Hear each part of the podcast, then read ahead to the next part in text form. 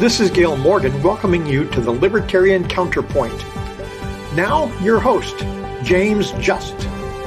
Thank you for joining us today. With me is Richard. Richard is just you and me today due to some technical issues and and whatnot. But speaking of technical issues, we were talking about backstage about the um, stock market crash last last week. I guess it was. I don't pay much attention to the stock market. Yes, yeah, a week ago. A week ago today, last Monday.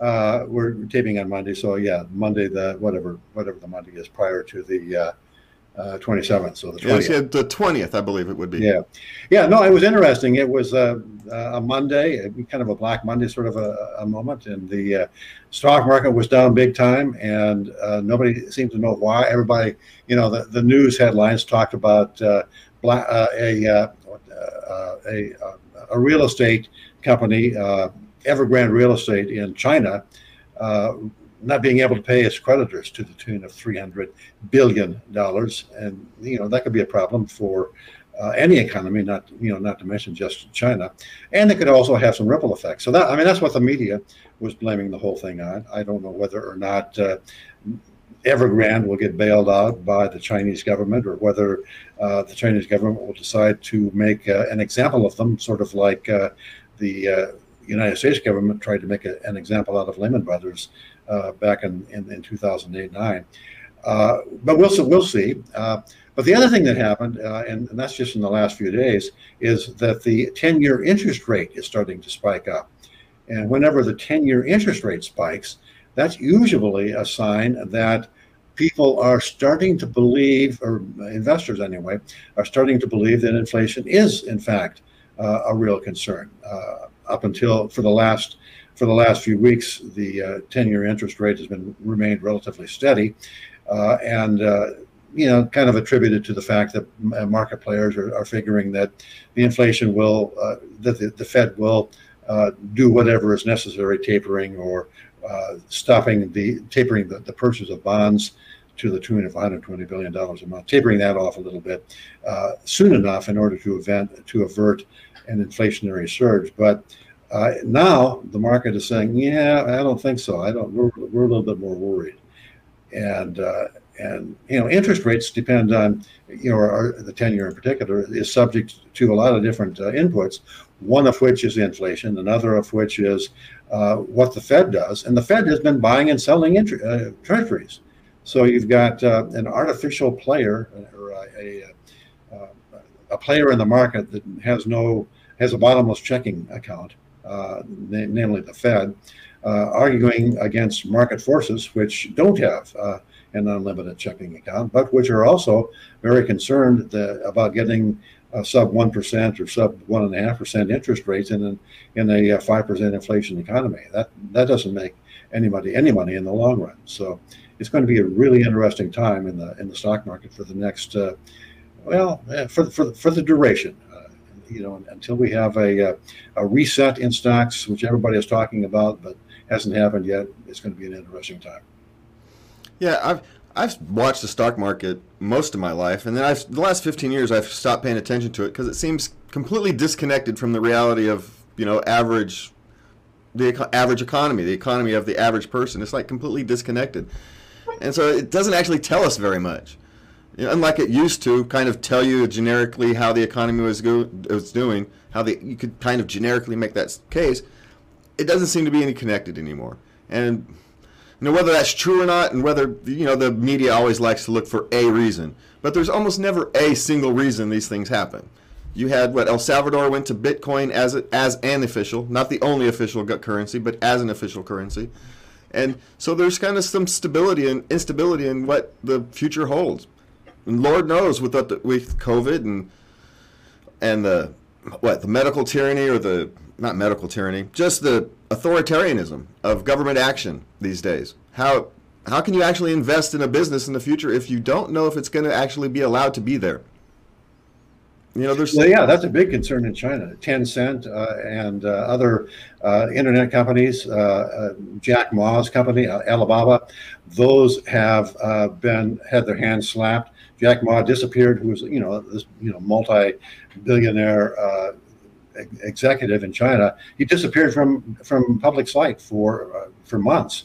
uh, you know, with with a whole lot of uh, speculation whether or not he was ever going to reappear again. I think he has, but but uh, you know the uh, the uh, patience of the Chinese government, Chairman Xi or whatever his name is, with the uh, corporations flexing their muscles, sometimes in defiance of the central government, he's lost, you know, the, the chairman of, of China, China has kind of lost his patience with uh, anybody hogging the limelight and taking it away from the from the central government, the, the Chinese Communist Party.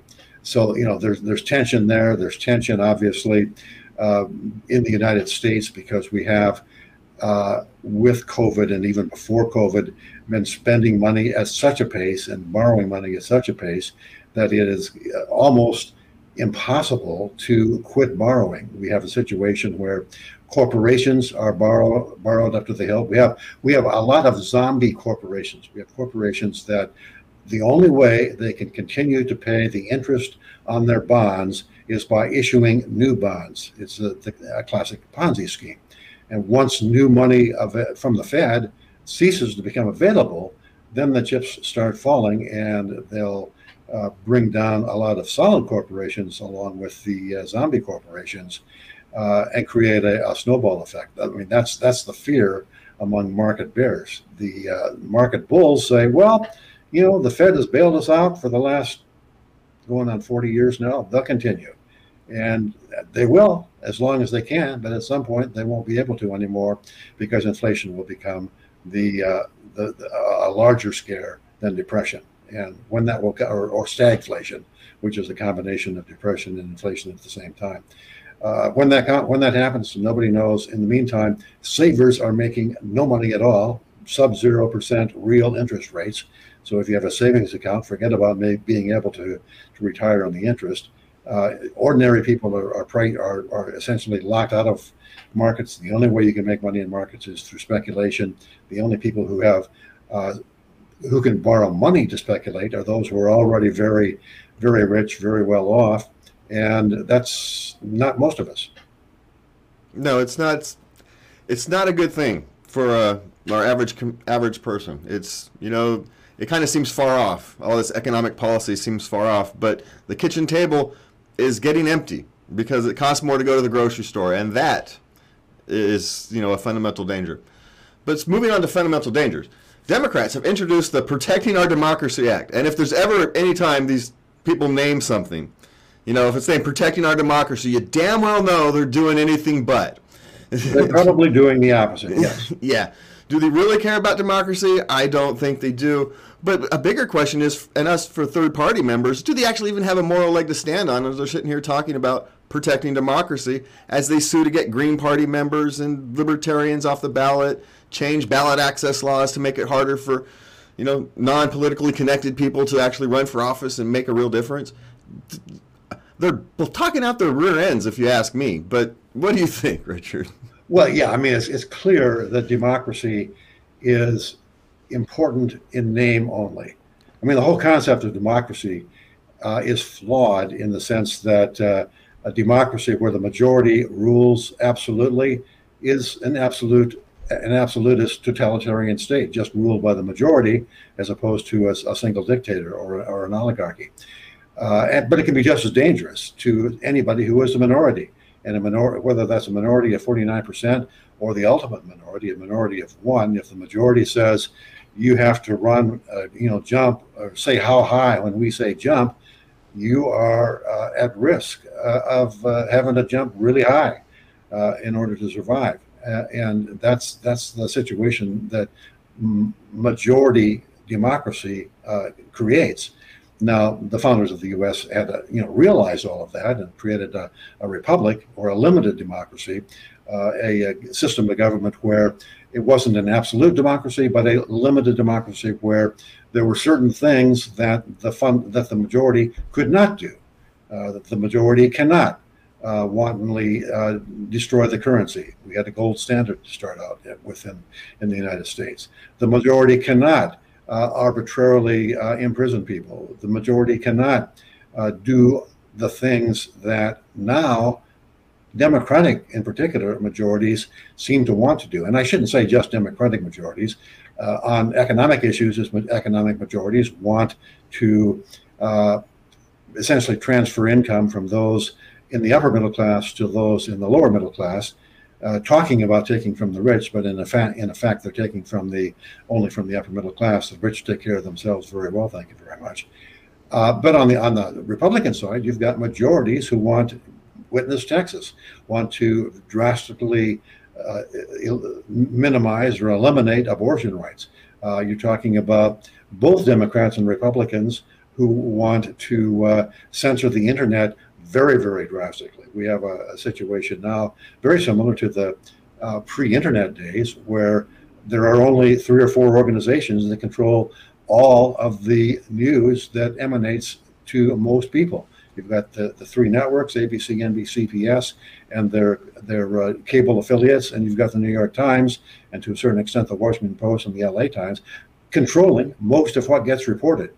And if you want to get your voice out on what used to be a free and unfettered internet, forget about it because now Facebook, Google, YouTube, uh, and uh, Twitter and all, all, all of the rest of the uh, the internet giants are doing as much as they can to censor in whatever way the U.S. government wants them to censor. Because hey, if they if you don't censor YouTube, Facebook, uh, Google, we're going to regulate the heck. You can we're going to regulate you out of business. They're on the you know the, the the the executives of the internet companies are on the hill one day complaining you know being threatened with more regulation, and on the hill the next day being threatened uh, with uh, uh, either increasing or decreasing their censorship depending on what the issue is.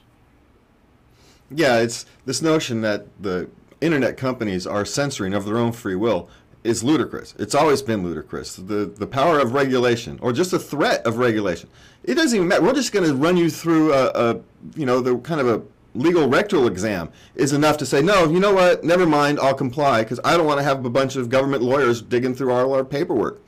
It's just a it's just a pain in the butt. It's a distraction. It's easier to just to silence those people over there. They'll just be quiet. They won't listen too much anyway. And the government's the bigger threat. Eventually, for now, but eventually, all these you know these customers are going to leave to go somewhere else, and the bills will not be able to get paid. You know, they'll all end up like Sears. It'll take a long time. Well, that's that's the, that's the optimistic interpretation. The the more pessimistic uh, interpretation is that they'll shut up the large existing internet companies and they'll make it impossible for uh, competitors to uh, gain traction. The government will. Yeah, well, that's the plan, right? Let's hope that we don't let them do it. But there's also other things. John Stossel is now suing Facebook, alleging defamation over the fact check label.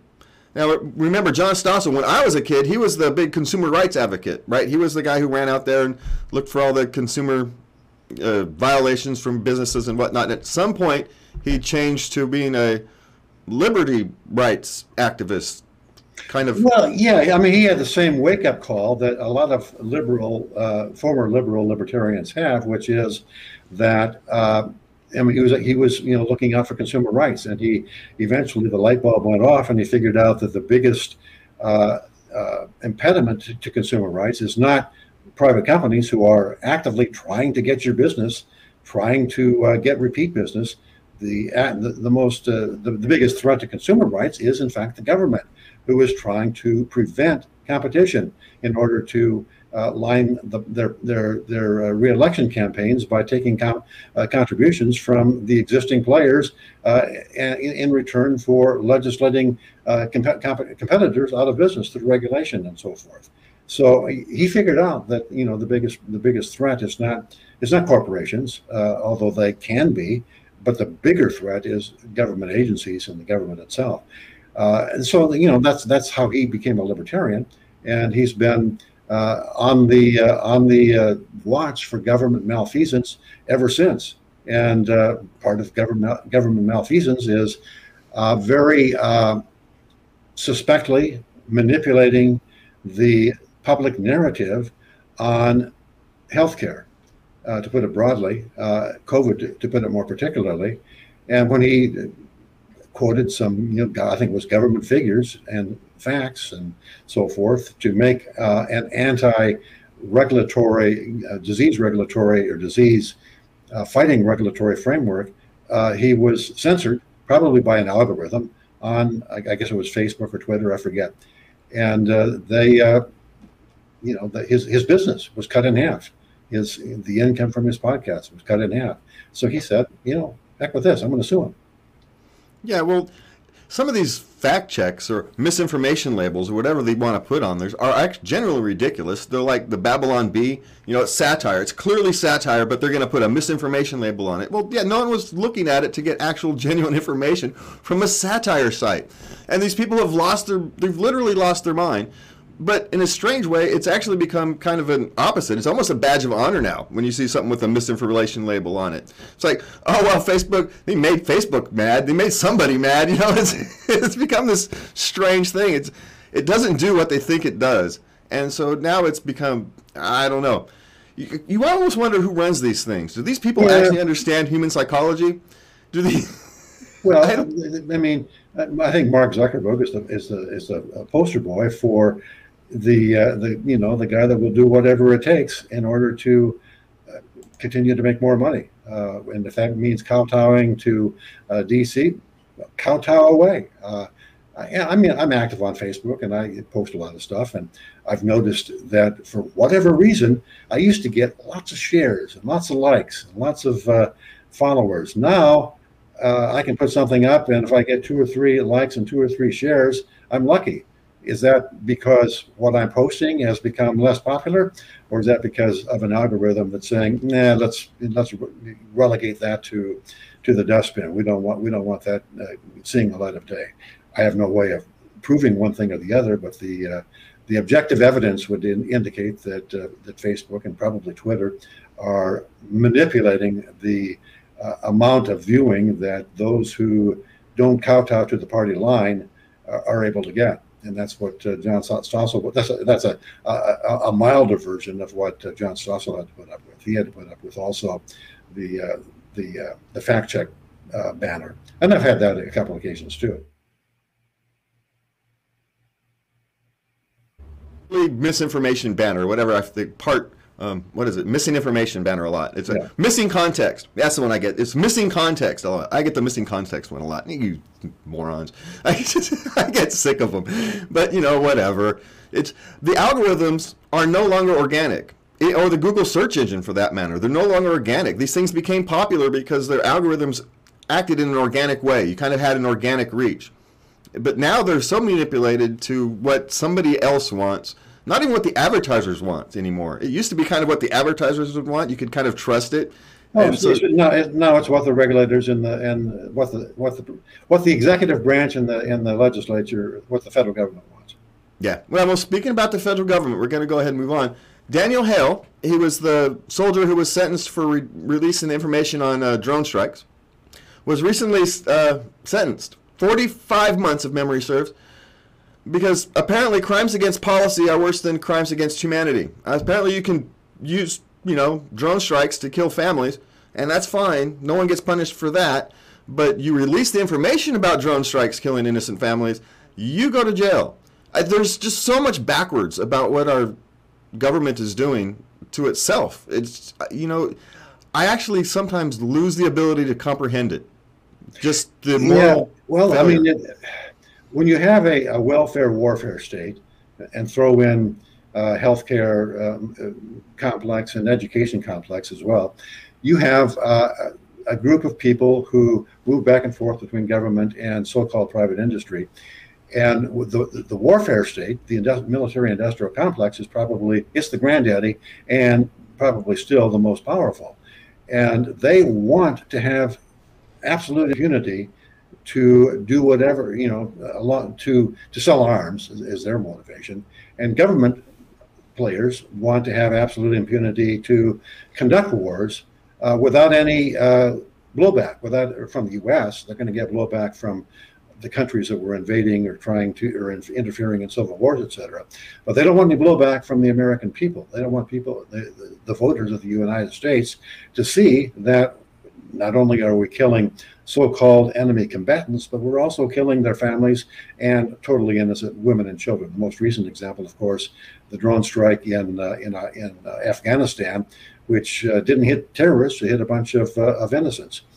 And uh, when you think about it, no declared war, even now, ever, in Afghanistan, only the authorization of military force what's the line between uh, a, uh, a, a, uh, a, war crime and a mistake? Uh, and I, I, think that uh, if you subject the, the droning incidents in which innocents have been killed to enough magnification, people will kind of figure out that is, you know, beyond uh, accidental, beyond, uh, you know, an innocent mistake and veers into the direction of being a war crime. And if you start talking about war crimes, that goes all the way to the Oval Office. Uh, those, I mean, those those uh, authorizations of military force uh, don't start at the PFC level. They don't start at the uh, general staff level. They, they they're authorized ultimately by the president of the United States, and, and nobody wants, no politician, particularly no president, wants to wants to be uh, in that hot seat. Yeah, well, in order to have a war crime, you actually have to have a declared war. So at this stage, it's not even a war crime; it's just yeah. what mass murder.